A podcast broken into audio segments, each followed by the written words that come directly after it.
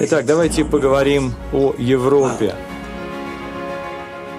Мы находимся как бы в акустических камерах, где мы не слышим тех людей, с которыми мы не согласны. Приветствую всех в Москве, и я из Брюсселя, и доброе утро тем, кто присоединился к нам из Вашингтона. Итак, я буду вести сегодняшнюю сессию. Итак, количество глобальных проблем зашкаливает, но при этом наблюдается и усиление напряженности и противоречий между европейскими странами. Это, конечно, не играет на руку ни одному из партнеров. Итак, начнем прежде всего с Игоря Юргенса, представителя Института современного развития ИНСОР. Он присоединился к нам из Москвы. Каков российский подход в будущем к многосторонним и даже глобальной повестке дня?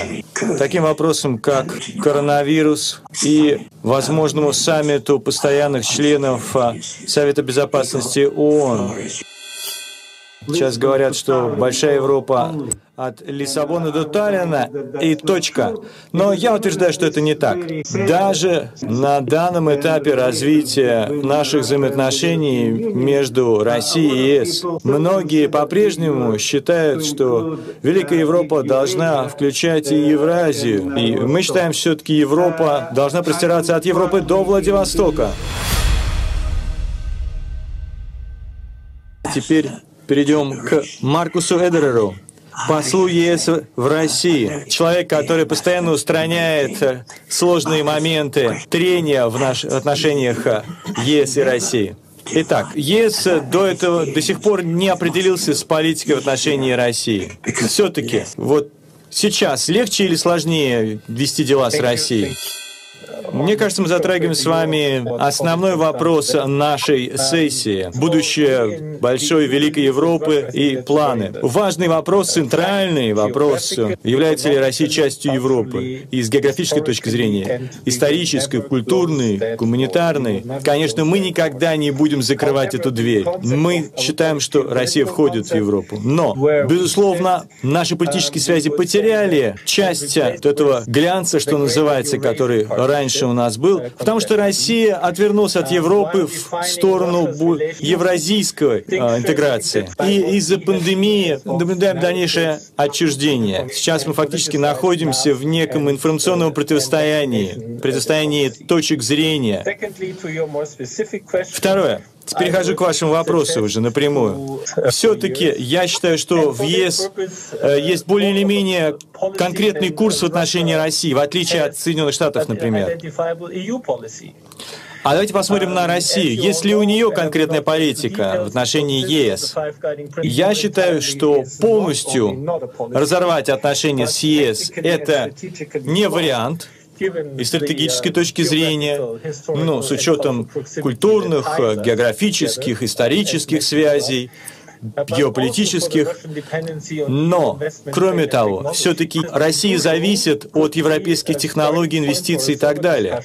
Некоторые говорят о неком добрососедстве. Да, это некое будущее в наших отношениях. И это как раз дает отсылку на международные принципы добрососедства, что называется в российских документах. Сосуществование, да, вот это... Хороший термин. Это означает, что мы соседи. Может быть, не лучшие у нас отношения, может быть, даже мы в чем-то иногда пикируем с друг другом, но все-таки сосуществование дает достаточно пространства к управлению, вот это, устранению, обхождению, обходу острых углов и при этом сотрудничеству по некоторым вопросам. Вот Дмитрий Тренин как раз предложил этот подход. Можем сотрудничать и по таким вопросам, как климатические изменения климата. А теперь давайте обратимся к Алексею Громыко. Хотел бы задать вам вопрос как директору Института Европы в РАН. Итак, мы наблюдаем трения в наших отношениях. Отражают ли они политический вектор с обоих сторон? Если говорить о концепции широкой Европы, то значительная часть трений между ЕС и Россией заключается, на мой взгляд, в следующем. Наше внимание привлекает то, что Соединенные Штаты в последние годы были одержимы идеей соревнования, конкуренции между основными державами. Речь идет о стратегическом соревновании или конкуренции, и эта концепция призвана заменить все остальные концепции и доктрины, которые мы со всех сторон, с обеих сторон пытались разработать раньше.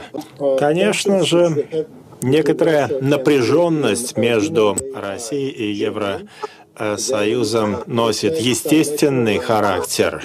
Это есть отражение объективных геостратегических, геоэкономических различий между нами. Но давайте не будем забывать о следующем. Когда мы говорим о Европейском Союзе, это ведь очень интересное объединение, которое включает в себя очень разные страны. Также отличия есть и между Россией и Европейским Союзом. Во-вторых, объективно, в стратегическом плане, с моей точки зрения, у нас больше общего, чем большинству сегодня кажется. Я думаю, что стратегическое партнерство, которое было еще между нами совсем недавно, достижимо. И некоторые элементы такого стратегического партнерства уже наличествовали. Мне представляется, что сегодня делаются попытки ставить преграды, заборы между нашими странами. И сегодня всячески поощряются конфронтационные движения. Это направление, в котором сейчас мы двигаемся. Но это не то направление, которое является, по моему глубокому убеждению, естественным. Конечно, пандемия не облегчает ситуацию. Она не дает людям ездить, не дает людям встречаться. Пандемия мешает деловым людям, студентам, учащимся, туристам. Пандемия не несет ничего хорошего.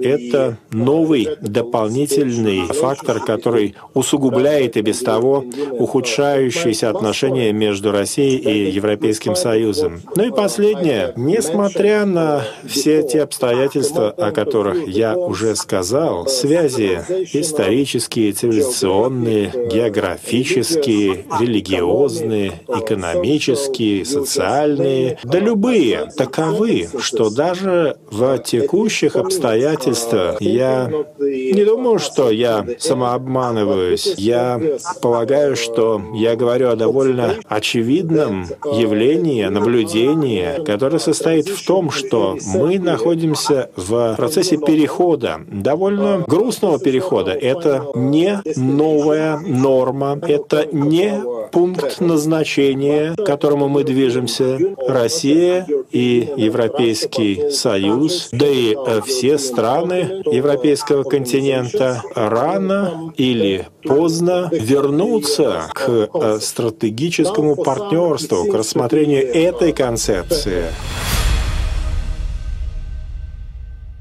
Том Грэм находится в Вашингтоне. Доктор Грэм является известным специалистом по России. Он работал в администрации Джорджа Буша-младшего. Он работал в Совете национальной безопасности. Том, я хочу вас спросить, чего нам ждать? Чего нам ожидать от Соединенных Штатов, от Европы в отношениях к России и в отношениях с Россией? Чего можно ожидать от администрации Байдена, которая наверняка будет ближе к Брюсселю, чем администрация Трампа? Спасибо большое, Джайлз. Собственно, я не в Вашингтоне нахожусь, а как раз в Нью-Йорке. Мы видим из Нью-Йорка мир гораздо более четко и рельефно. Президент Байден, вероятно, будет работать над восстановлением трансатлантических отношений, которые сильно пострадали при администрации Трампа. Будут восстанавливаться торговые отношения, будет вырабатываться скоординированная позиция по проблеме Китая. Европа и Америка будут уделять внимание и России, Байден считает, что успех в работе с Россией может быть достижим в случае, если Америка будет идти рука об руку с Европой.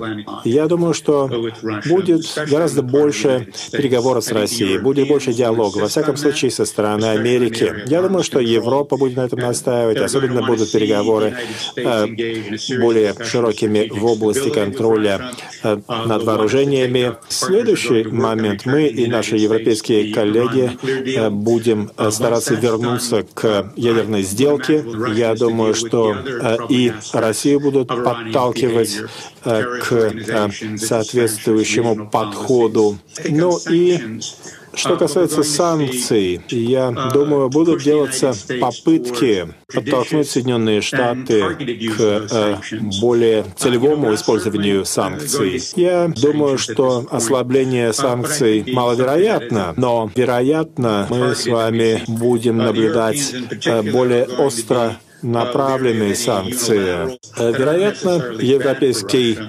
Союз и Соединенные Штаты пойдут по пути, который будет не обязательно неблагоприятным для России. Я думаю, что будут внесены поправки в подход к американской политике, будет делаться более плотная увязка в действиях Соединенных Штатов и Европейского Союза. Возможно, мы не увидим серьезного улучшения отношений, но если будут правильные действия предприняты в Вашингтоне, в Брюсселе и в Москве, то отношения будут более нормальными и будет сохраняться возможность сотрудничества в будущем. В нынешних условиях, я думаю, это совсем неплохой стартовый рубеж. Теперь э, мы можем обратиться к последнему нашему выступающему, к Дмитрию Тренину, э, который обладает широкими знаниями э, по отношениям, отношениям между Россией, Соединенными Штатами, Европой, э, работает в Москве, в центре э, Карнеги. И э, я хотел бы обратиться к вам с вопросом о безопасности, о отношениях э, между нашими странами. Как справиться э, с этим замкнутым кругом? Россия жалуется на то, что НАТО подступило и окружило Россию со всех сторон, а НАТО жалуется на агрессию со стороны России. Мы видим замкнутый круг, порочный круг. Надо его разорвать, как и все подобные порочные круги. Вся эта озабоченность может быть логически решена. Если говорить о окружении, сегодня окружение означает не то, что окружение означало в первой половине двадцатого века. Сегодня география не такова, как она была в сорок первом году. Нету эквивалента НАТО среди тех врагов и противников, с которыми Россия сталкивалась в прошлом. Отсутствие членства в НАТО — это не гарантия дружеского отношения по отношению к России, это не гарантия предсказуемого поведения, и я готов указать на страны, которые не являются членами НАТО в Европе. Агрессия — это второе соображение, которое я хотел бы сказать. Это также образ из прошлого. тридцать девятый год для Польши, сороковой год для стран Прибалтики. Это процесс, который имеет исторические корни, и все это политически понятно и объяснимо, и психологически это можно объяснить. Это, в общем, достаточно полезная вещь с политической точки зрения для тех стран, которые демонстрируют свою позицию. Но все это оторвано от сегодняшнего стратегического положения, от того окружения, которое имеется с точки зрения России. Мы должны смириться с разнообразием, с различиями. Я часто общаюсь с коллегами в Вашингтоне, и в Вашингтоне очень часто используют слово «различие», «разнообразие». Мы постоянно обсуждаем это разнообразие в наших кругах в фонде Карнеги. Я думаю, что это тема, которую мы должны продолжать обсуждать. Нам не следует пытаться стать похожими друг на друга. Европа не станет такой, какой она была пятьдесят лет назад, хотя многие россияне считают, что это была идеальная Европа. Европа. В России другая политическая система. В России есть система ценностей, которая отличается от европейских ценностей. У России есть свои интересы в области безопасности, которые могут не всегда совпадать с европейскими интересами. И аналогичным образом Россия выглядит со стороны Европы. Надо принять, смириться с этим разнообразием, с этими различиями. Это еще один слой тех проблем, которые стоят перед нами. Только таким образом мы можем прийти к добрососедству. Нужно говорить не о более широкой Европе, а о расширяющемся разрыве пропасти между Россией и ЕС. Вот о чем нужно говорить.